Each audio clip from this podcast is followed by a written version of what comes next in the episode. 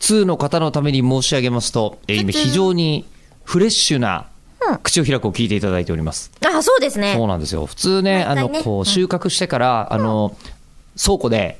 一月近く寝かしてからしか出荷しない。そうなんですよ。作じゃ物がないんですけどものよう に。じゃがいもってそんなにすぐ出荷しちゃいけないのあんましてないですよね。あの、お芋系は、新じゃがとかさ、あ、まあね。そういうやつはうん、もう、あれだし、あの、レタスとかは朝どれって言うじゃないですか。うんうん取ったらもうそのままみたいな。そうねトウモロコシとか、あとタケノコとか、うんうんもうどうおした湯のを沸かしてから、どうしたの最近なんでそんな収穫時期にうるさい のね美味しいもの食べたいなっていう。確かに食べたいですよね。で、えーと、そんな中ですね、旬今の日は3月の19日に撮ってるんですけど、はい3月の8日にいただいたメールが、こんな感じなんですよお。えー何ですか愛媛県のラジオネーム、円盤生物農家さんからいただきました。あ農家さんありがとうございます。はいありがとうござい愛媛の方は初めてかなどうだろうな他にもいらっしゃったら申し訳ないですけどね。フォッサマグナより西の方ですおもっんね。さまぐらいにはだいぶ西ですね。えええーわかるかなこの話これね、そういうイベントもあったんですよ。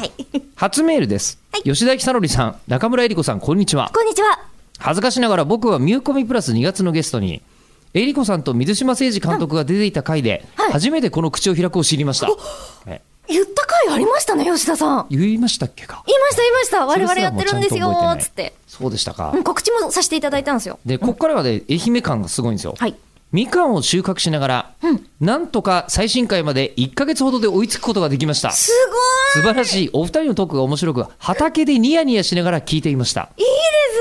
すね個人的にはヤクルトレディの話が好きでしたありましたね私があのデビューした時ですよね、えーヤクルトレディさんにえーすいませんやはり覚えていないのです、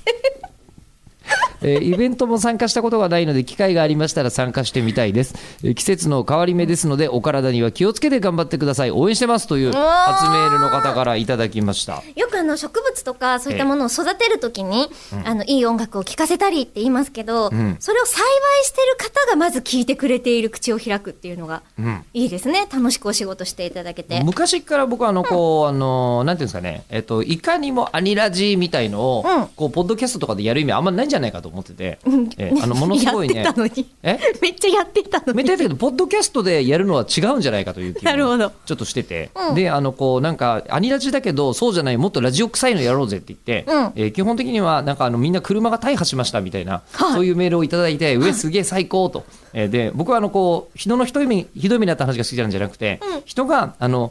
ひどい目にあった後にヘラヘラしてる話が好きなんですよあ。そうね、ちゃんとこうお起き上がってきてほしい、でうんそのメールを受けて、次の週に僕も大破しましたみたいなのが来たんですよ。連鎖この番組聞いててみたいな嫌よやつがあったんですけどでそれをやっててその番組すっげえ農家の人が多くて、はいえーなんでかなって思ってたんだけど多分生き死に相手にしてるからだねなるほどね